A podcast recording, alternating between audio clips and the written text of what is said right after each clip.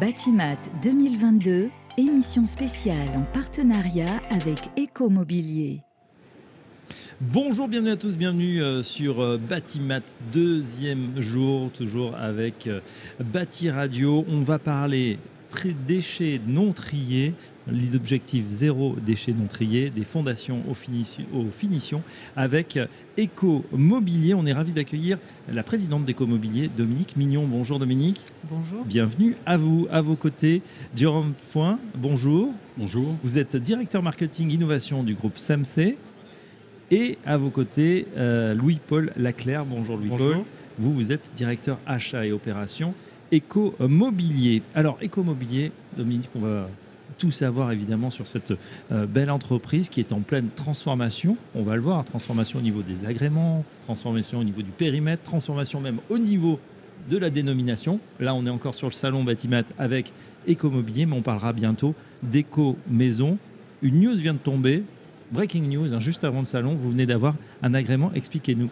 Oui, breaking news, effectivement, nous sommes euh, donc euh, agréés euh, par les pouvoirs publics depuis vendredi. Nous avons eu une notification de notre agrément pour organiser, participer à l'organisation de la fière de recyclage et déchets de chantier, des déchets du bâtiment.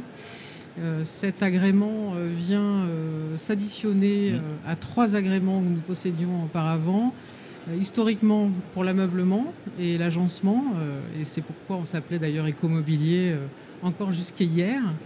Euh, nous avons euh, obtenu l'agrément euh, pour organiser la fière de recyclage de l'outillage, du bricolage, du jardin, des jeux de plein air et des jouets. Donc trois agréments cette année, donc quatre agréments avec notre agrément historique de l'ameublement.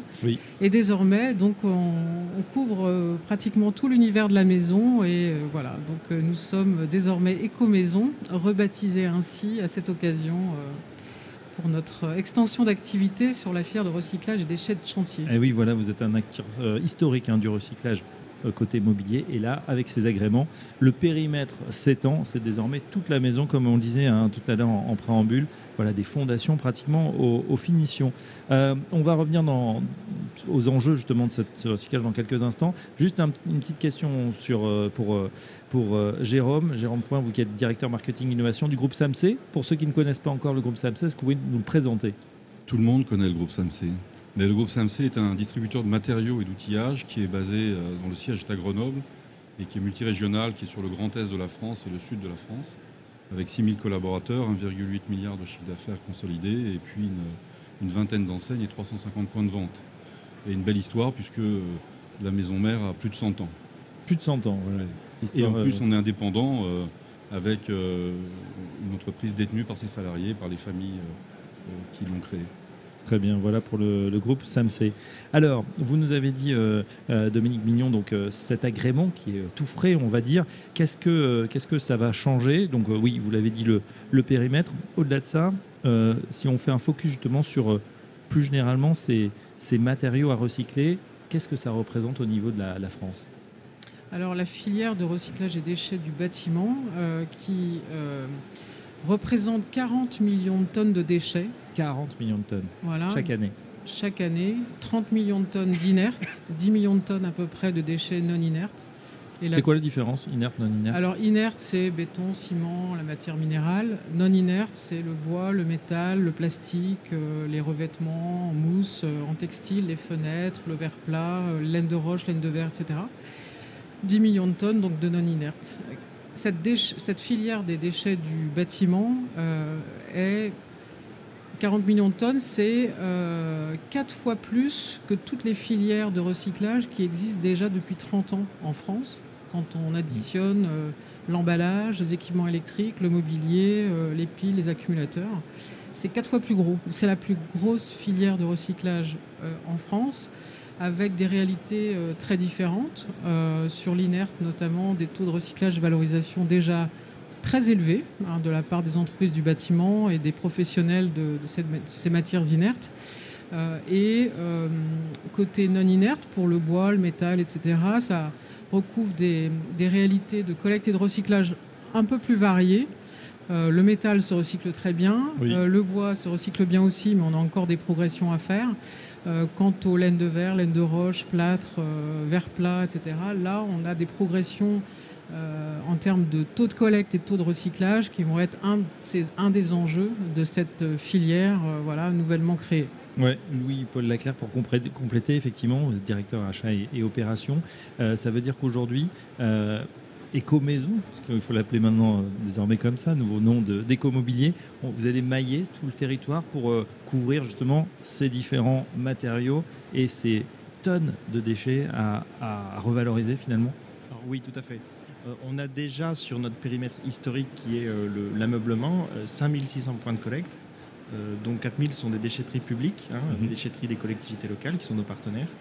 Euh, et avec euh, cette nouvelle filière sur les produits matériaux de construction du bâtiment, euh, notre ambition, c'est d'avoir 6000 points pour mailler le territoire, pour que les particuliers et les professionnels puissent avoir une solution simple, à moins de 10 km de chez eux, pour pouvoir y déposer leurs déchets triés, le bois, le plastique, les métaux, le plâtre et les huisseries. D'accord. Et euh, quand vous dites simple, ça veut dire que tout un chacun va pouvoir même utiliser une application, vous êtes digitalisé pour trouver très facilement son, son centre de tri euh, écomobilier. Tout à fait. On doit euh, au particulier et à l'artisan qui va faire l'effort de trier ses déchets pour qu'ils puissent être revalorisés. On lui doit une solution simple où il va pouvoir trouver les informations sur la qualité du tri qui est attendu de sa part et à quel endroit il doit pouvoir se rendre pour nous remettre ses déchets.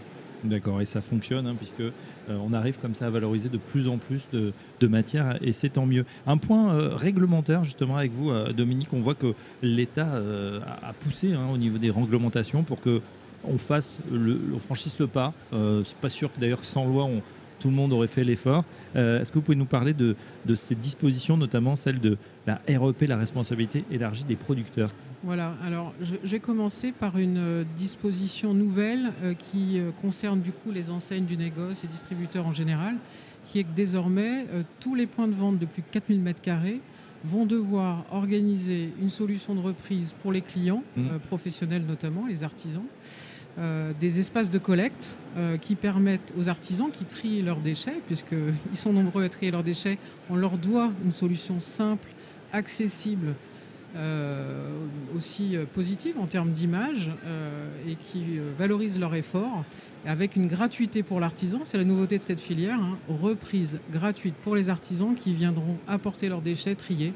Et c'est cette solution que l'on va mettre en place avec le groupe SAMC hein, sur ces points de vente, puisqu'on va faire l'année prochaine, dès l'année prochaine, un nombre important euh, de mise en place de ces espaces de collecte euh, avec, euh, avec cette enseigne et avec nos autres adhérents pour que l'artisan enfin puisse avoir, comme le disait Louis-Paul, une proximité de la solution avec une gratuité, quelque chose de simple puisque les artisans, euh, l'enjeu, c'est la simplicité, c'est la simplification. Si je fais un parallèle, Dominique Mignon, ça veut dire qu'aujourd'hui, allez, nous, euh, citoyens, poubelle verte, poubelle jaune, allez, poubelle verte, grosso modo, on fait le tri. Demain, ça va être aussi simple pour l'artisan oui, demain ça va être aussi simple. Vous savez, les artisans, euh, ils sont normalement constitués. Hein, donc aujourd'hui, ils savent très bien ne pas mélanger le carton avec des gravats, les plastiques, les bâches avec le métal, les fils, etc.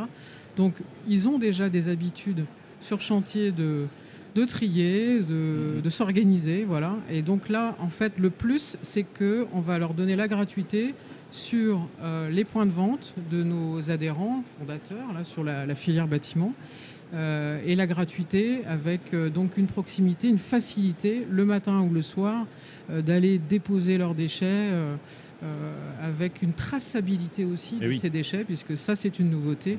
Euh, désormais, tout ça devra être tracé, euh, et l'enjeu, c'est de le faire effectivement avec les enseignes d'une manière simple et valorisante.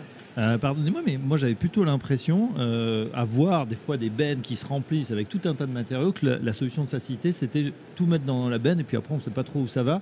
Aujourd'hui, c'est terminé, il y, aura, vraiment cette obligation de trier de plus en plus oui, alors je rappelle que la loi interdit la mise en décharge, euh, en tout cas des diminutions très fortes de mise en décharge à horizon 2025. Mmh, donc c'est demain. Voilà, euh, fermer les décharges en France et euh, réduire l'enfouissement à zéro, valoriser les déchets, c'est un impératif. Mais au-delà de l'impératif, je dirais que les entreprises, que ce soit les enseignes comme SAMC ou nos adhérents fabricants, mmh. se sont déjà emparés de ces enjeux, ce qui sont des enjeux logiques vis à -vis des collaborateurs, vis à -vis des clients, et même, je dirais, l'enjeu matière on sait aujourd'hui, dans le contexte actuel, l'inflation sur le prix des matières. les industriels qui consomment le bois recyclé ou toutes les matières recyclées ont un enjeu de s'approvisionner en matériaux recyclés pour incorporer les matières recyclées dans les produits neufs. Cet enjeu matière, il est parfaitement intégré mmh. par les industriels. Et aujourd'hui, les industriels nous demandent, à nous, les éco-organismes agréés par l'État, de leur apporter des matières recyclées pour fabriquer des produits neufs et ceci en grande quantité. On parle de plus en plus d'économie circulaire et puis aussi d'analyse du cycle de vie hein, du produit, du bâtiment. Euh, là, on fait des, progrès euh, et surtout aussi dans les mentalités. Mais on y reviendra. Euh, je voudrais avoir le, le mot du, ou la réaction hein, du professionnel partenaire sur le terrain avec vous, Jérôme Foin, groupe SAMC. Qu'est-ce que ça implique pratiquement ces, ces changements, ces nouvelles réglementations? Ben, en fait, au début, on a, comme toutes les nouvelles réglementations, on a toujours euh, une première approche à court terme de contrainte. On subit une contrainte, une nouvelle contrainte qui s'ajoute aux autres. Hein. On a toujours plein de réglementations à, manager. Et puis, euh, sur la, question de la REP, on a très vite compris qu'il y avait un formidable, une formidable opportunité de, participer à quelque chose de grand. C'est le sens de l'histoire. Hein. Euh, à l'heure où la décarbonation est un enjeu mondial et individuel et collectif, on a bien compris que participer à réutiliser de la matière première, lui donner une deuxième vie euh, dans le cycle industriel et, dans ses applications, c'était extrêmement important mm. euh, pour arrêter de tirer sur la ressource, parce qu'il y a le carbone, mais il y a aussi le fait de tirer sur la ressource. Donc sur le, sens de l'histoire, il n'y a pas de souci. C'est plutôt comment on va faire pour embarquer nos équipes, nos clients euh, sur ces espaces de collecte, sur la qualité du tri, sur le pourquoi, pour les motiver et puis compter sur ces nouvelles générations qu'il y a chez nous et chez nos clients, hein, qui, nous poussent, hein, les, jeunes générations nous poussent à faire ça. C'est important justement pour elles, ces jeunes générations, c'est même un, facteur d'attractivité peut-être pour vous de dire on, fait cet effort, on, est dans cette démarche? On peut parler même de marque employeur. Il y a des jeunes aujourd'hui, euh, diplômés ou non d'ailleurs, qui vont euh, trancher euh, dans leur carrière et ne pas travailler dans des entreprises qui ne font rien hmm. ou qui font des toutes petites choses et qui font des grands discours. Hein. On est vraiment là, on sent bien que les nouvelles générations, elles sont intransigeantes là-dessus. Elles veulent rentrer dans une entreprise, travailler dans une entreprise qui font des choses dans ce sens-là. Donc c'est un peu la querelle des anciens et des modernes. Les anciens qui disent bon, les réglementations, il y en a marre, euh, voilà, on change tous les trois jours, et puis les nouvelles qui poussent et qui disent ben non, c'est une nécessité. Bah, il faut relativiser. C'est vrai que pour un, chef d'agence, un patron d'exploitation, toutes ces réglementations, c'est beaucoup d'entrants nouveaux qu'il faut euh, digérer, expliquer, conduire le changement il faut les accompagner. Hein. Ce n'est pas simple de, produire de la valeur et en même temps euh, d'intégrer tous ces changements. Mais néanmoins, concernant euh, les espaces de collecte, on voit vraiment une opportunité de donner de la valeur au point de vente sur son territoire, de, donner de la valeur à la marque en tant que marque employeur, de rendre service à nos clients et très directement d'aider nos industriels à récupérer de la matière première pour intégrer plus de matières premières recyclées dans leur process industriel. Donc on joue une partie gagnante. Il n'y a, pas de perdant. Le tout, c'est d'avoir un petit peu de temps et, d'être bien accompagné. Et je pense qu'Ecomobilier est le bon partenaire. En tout cas, ça fait 10 ans qu'on travaille avec Ecomobilier et on a pu vérifier au bout de 10 ans que c'était le bon, le bon partenaire. Collecte reprise sans frais, euh, ça veut dire que c'est pas parce que c'est sans frais que c'est gratuit. Il y a aussi un investissement à faire. Il ne faut pas dire reprise sans frais. Enfin, chacun paye sa contribution. Nos artisans ou les détenteurs de déchets vont passer du temps, et le temps c'est de l'argent, à bien trier à s'intéresser au tri et à bien trier, et tout le temps, de façon continue. Et en contrepartie, avec notre éco-organisme, on va leur proposer une collecte dans un espace de collecte, et cette collecte sera gratuite. Mm. Voilà. Et si chaque partie fait bien le job, ça va se passer très bien. Bah, il n'y a pas de raison. Euh, le timing, justement, la réglementation, on sait, bah voilà, euh, il y a une norme qui tombe, il faut la respecter. Cette réglementation, elle s'applique à partir de, quand, euh, Dominique Pignon? Alors effectivement, les, agréments délivrés aux éco-organismes, qui désormais ont été notifiés vendredi dernier, ces agréments sont mis en vigueur le 10 octobre. Donc à partir du 10 octobre, ce qui est important pour les entreprises, que fabricants ou distributeurs, euh, notamment pour celles euh, qui sont fabricants français et qui vont devoir appliquer cette contribution obligatoire euh, qui sera ensuite répercutée sur une mmh. facture hein, du fabricant au distributeur ou du distributeur lorsqu'il est aussi metteur en marché pour ses marques distributeurs ou les produits importés, d'appliquer une contribution à l'unité de produit, donc facturée au client. Cette contribution nécessite que les entreprises se préparent en interne et dans leur système d'information, finalement, code tout le référentiel produit pour intégrer donc un tarif de contribution qui devra être facturé aux entreprises à partir du 1er janvier 2023. Ce qui fait que là, on a deux mois et demi pour accompagner les entreprises à, cette, euh, à l'inscription déjà et à cette euh, transformation interne dans les systèmes d'information et de gestion. Donc euh, c'est une étape de préparation là, qui est vraiment, les semaines sont comptées. Ah oui, elles sont prêtes? si vous faites un petit sondage sur le terrain, elles s'y préparent. elles mettent les bouchées doux peut-être au dernier moment? Non, c'est un très gros travail. Ce travail d'initialisation d'une filière au sein d'une entreprise, lorsqu'on a une contribution qui nécessairement va être répercutée aux clients, euh, euh, comme elle l'a été pour le mobilier, comme elle l'a été pour euh, l'électroménager ou l'électronique grand public. Mm. Euh, ça vient créer beaucoup de travail en interne dans les systèmes d'information et de gestion. Il y a un travail de formation des équipes et puis ensuite il y aura le travail de préparer les points de vente pour la mise en place de ces espaces de collecte sur l'emprise des magasins avec des dimensions de sécurité, de circulation, de dimensionnement de contenants, de communication et de formation des, des agents, des vendeurs mmh. euh, dans les dépôts, euh, qui là euh, va nous amener toute l'année 2023 à monter en puissance hein, sur ces solutions de collecte. Voilà, donc deadline, on va dire 1er janvier, après il y aura peut-être le temps de, de monter en, puissance. Louis-Paul, je voudrais avoir votre, votre point de vue sur, enfin plus que point de vue, qu'est-ce qui se passe quand voilà, on a un enjeu matière, c'est-à-dire toute cette matière, vous nous avez parlé de 40 millions de tonnes, vous en collecter euh, un, certain nombre. Qu'est-ce qu'on en fait après? Qu'est-ce que ça devient? Alors, en fait, l'éco-organisme, c'est un, fournisseur de matière. C'est-à-dire que on, organise euh, des outils de collecte avec nos partenaires, euh, notamment de la distribution. Et ensuite, on va pouvoir trier avec des professionnels de la gestion de déchets mhm. les différentes matières, les préparer pour préparer des, des, produits, des matières qui soient qui correspondent aux caractéristiques de ce qu'attendent les professionnels et qui vont pouvoir réintégrer ces matières dans leurs produits. On a par exemple sur ce salon, on a vu des entreprises qui font euh, des mousses isolantes et qui pour ça utilisent euh, du déchet, euh, soit du bâtiment, soit de l'ameublement par exemple. Et donc voilà, on va chercher à boucler la boucle mhm. entre les entreprises qui sont soumises à cette réglementation de la responsabilité élargie du producteur, mais qui vont aussi être les premiers bénéficiaires de cette réglementation, puisqu'on va, nous, pouvoir être leur outil de sourcing pour de la matière issue du recyclage. Très bien. Et ça représente combien de, tonnes, de millions de tonnes Alors, euh, les déchets du bâtiment, euh, on l'a dit tout à l'heure, c'est 40 millions de tonnes. Euh, donc sur ces 40 millions de tonnes, il y a par exemple 3,5 millions de tonnes de bois. donc si on ajoute ces 3,5 millions de tonnes de bois, Ecomobilier a pour objectif d'en collecter 1 million, qui vont s'ajouter aux 800 000 tonnes de bois qu'on a déjà dans l'ameublement. Donc on va pouvoir demain proposer aux industriels, soit pour une utilisation en matière, soit pour une utilisation en combustible, euh, 1 800 000 tonnes, pratiquement 200 millions de tonnes de bois. Euh, c'est une ressource euh, considérable euh, pour les industriels et c'est une ressource locale. Voilà, bien sûr. c'est de l'économie. Donc géosourcé, biosourcé, bon déjà ça coche deux, deux cases dans le, dans le programme, c'est plutôt pas mal. Oui, alors donc euh, objectif x2 pratiquement sur le bois par exemple. Alors sur le bois, objectif x2. Sur la collecte globalement, aujourd'hui Écomobilier c'est 1 200 000 tonnes de déchets collectés sur nos périmètres historiques qui est l'ameublement. Et euh, notre ambition, c'est de faire x2 sur cette collecte, passer à 2 500 000 tonnes. Et voilà, puisque effectivement, ça s'est étendu. Est-ce que, à contrario, il y a des matières qu'on ne peut pas recycler ou qui sont plus compliquées? Alors, il y a des matières sur lesquelles c'est plus compliqué.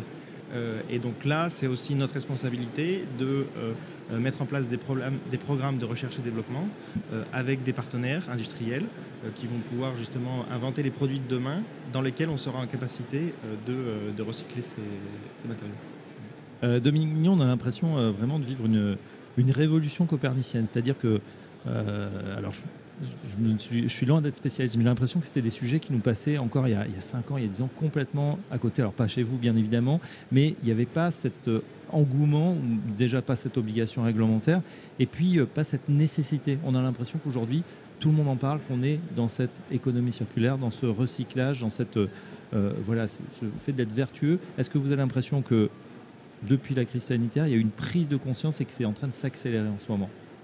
Alors, moi, je suis dans, ce développement de ces filières de recyclage depuis 30 ans, de 1992. Hein. J'ai vu la progression mmh. euh, depuis 1992, l'emballage, 2003, euh, 2004, des équipements électriques, électroniques, le mobilier, etc. il y a une transformation en profondeur depuis 30 ans. Et je dirais que oui, je pense que ça s'est accéléré les deux dernières années. on a connu les deux dernières années, sans doute, bon, effectivement, peut-être la crise sanitaire, mais mmh. aussi un phénomène de rebond sur les marchés au niveau économique euh, qui a fait que très vite, effectivement, nous, on a été euh, très sollicités sur les matières recyclées. Mhm. Et que, effectivement, ce rebond économique s'est accompagné euh, d'une tension très forte sur les matières qui ont généré, y compris dans le recyclage, une très forte demande qui, a l'air de, s'installer. Et une appréciation des prix? À peu près similaire à ce qu'on a pu voir sur les matériaux bah, Qui dit, qui dit offre et demande très dynamique sur les matières, y compris les matières recyclées, dit effectivement des matières recyclées qui prennent de la valeur et que nous, en fait, on va aussi cette valeur restituer, partager avec euh, ceux qui payent cette contribution, parce que finalement, à la fin, euh, c'est le consommateur final hein, qui, paye hein, euh, l'éco-participation. Donc c'est aussi un moyen pour nous d'optimiser nos filières et de faire en sorte que ces contributions se stabilisent, voire, voire diminuent. Mhm. Voilà. Et puis surtout, comme le disait Jérôme Point, de ne pas tirer comme ça sur la ressource principale. Hein. Comme on dit, on n'a qu'une planète. Au bout d'un moment, il faut prendre compte de, que ces ressources, elles sont un réutilisables et parfaitement adéquates pour refaire euh, des chantiers, des maisons, de l'ameublement. Oui, ben c'est la, je crois que c'est Lavoisier qui avait dit rien ne se crée, rien ne se perd, tout se transforme. On est dedans, hein. on est à fond dans la circularité. Je crois que tout le monde est en train de comprendre ça, à titre individuel ou collectif, professionnel ou personnel. Et c'est très intéressant de donner de la valeur à, ce mot déchet qui est très négatif devient positif en fait. Hein. C'est vraiment une expérience intéressante et en tout cas pour une entreprise de distribution, c'est un très beau challenge. Euh, on, va embarquer en fait, euh, on va embarquer nos clients, nos fournisseurs. On, voit bien sur ce salon déjà en deux jours, euh, ça discute de ça.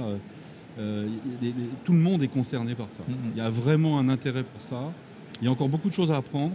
Il y a beaucoup de choses à découvrir. C'est pas une science parfaite. Hein, la filière, le recyclage, hein, c'est en mouvement, mais, mais, le sens, je crois que tout le monde, le sens de l'histoire, je pense que tout le monde l'a compris. Est-ce que Dominique, ça va assez vite ou est-ce qu'il y a encore des choses à, améliorer, à accélérer, selon vous, vous qui êtes justement, qui avez cette longue expérience dans, dans ce domaine oui. Qu'est-ce qu'il faudrait faire pour aller plus vite justement Alors, il y a des enjeux industriels euh, de recyclage en France. Euh, c'est aussi un cheval de bataille qu'on a chez Ecomobilier, maintenant chez Ecomaison depuis euh, plus de dix ans. Mm. C'est de faire en sorte qu'on euh, adresse ces matières à recycler en France et qu'on évite l'export. Parce que là, on parle de la période où ça va mieux, nos matières mm-hmm. sont demandées en France. On a eu des périodes où c'était plus difficile de trouver des débouchés en France. Donc elles partaient on était obligé de les exporter pour pouvoir atteindre l'objectif 100% de recyclage, 100% de valorisation.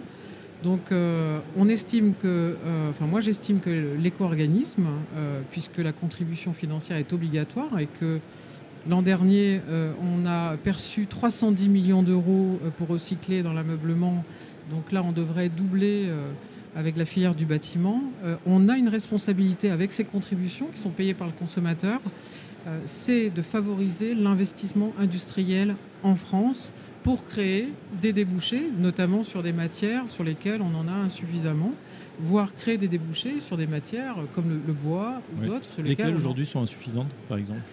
Bon, on a des, enjeux de recyclage sur euh, la laine de roche, la laine de verre, les mousses, les textiles. Alors les textiles, euh, dans le bâtiment, il y en a quand même un peu hein, en termes de revêtement.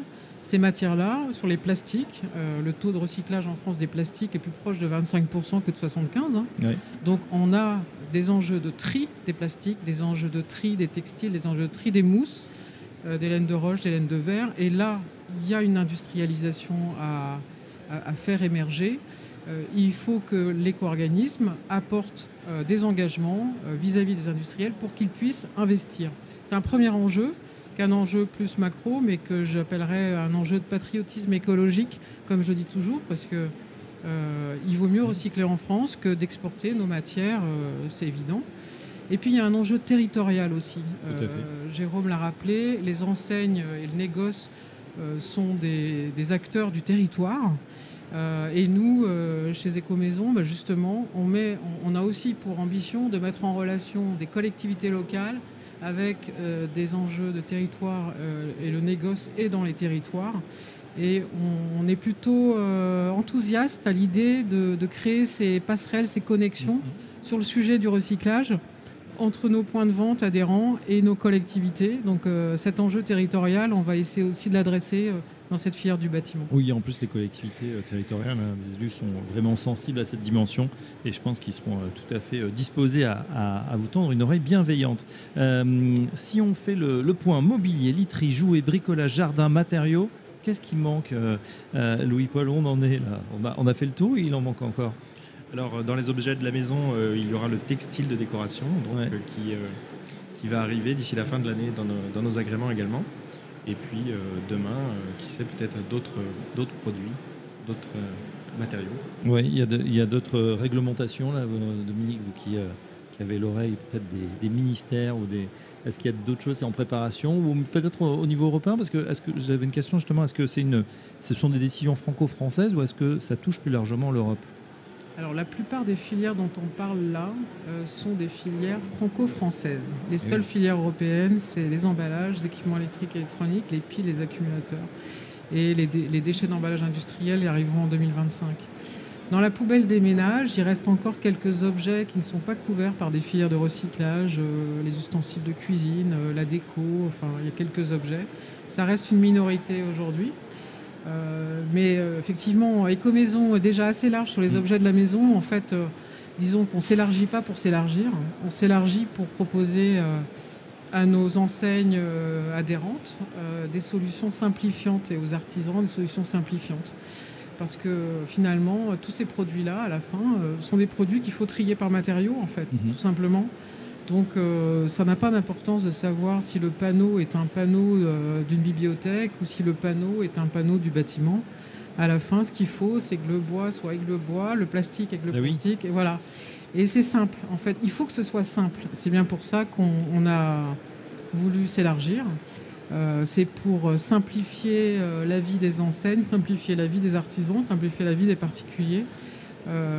les réglementations n'ont pas une vocation à être définitivement compliqué. Voilà. Donc euh, on a envie de simplifier et euh, on aura réussi si on a pu mettre en place des solutions euh, simples et, valorisantes pour les utilisateurs. Et comme disait Jérôme tout à l'heure, ça peut être d'abord vécu comme une contrainte et puis finalement on s'aperçoit que c'est une opportunité.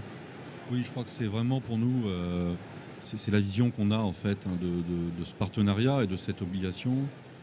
c'est en tout cas le message qu'on partage avec nos managers, avec nos équipes, c'est de dire c'est un chemin de montagne, mais on va y arriver, puisque c'est le sens de l'histoire, parce que tout le monde y va en même temps, il faut y croire, et il y a du sens, on ne fait pas ça, euh, c'est pas une réglementation euh, qui n'est pas suivie d'effets, il y a des effets extrêmement positifs. On parlait du recyclage, n'oublions pas le réemploi, la deuxième main, euh, la deuxième main sur l'outillage, le réemploi des vieilles poutres qui ont 250 ans, qu'on démonte dans une vieille manufacture et qui vont servir sur des bâtiments neufs pour faire de la déco là, il n'y a pas de recyclage, c'est vraiment du réemploi et c'est local. Et là, les architectes, de plus en plus, euh, travaillent entre eux pour voir, quand ils ont des grands projets de réhabilitation ou d'innovation, qu'est-ce qui peut être réemployé par un autre architecte sur un autre chantier. Mm. Euh, il y a tout ça aussi que, que, euh, l'éco-organisme a en responsabilité. L'éco-organisme devra adresser aussi tout ce qui se passe autour du réemploi et nous, on est prêts à y aller aussi. C'est peut-être un deuxième temps, mais en tout cas, on, on voit ça aussi. Mm. Et les architectes en sont conscients. Ils étaient sur notre plateau hier. Effectivement, euh, on est aussi pour cette frugalité euh, et cette frugalité heureuse, créative, hein, comme nous disait euh, il y a un architecte, pour faire des belles choses aussi agréables à, vivre.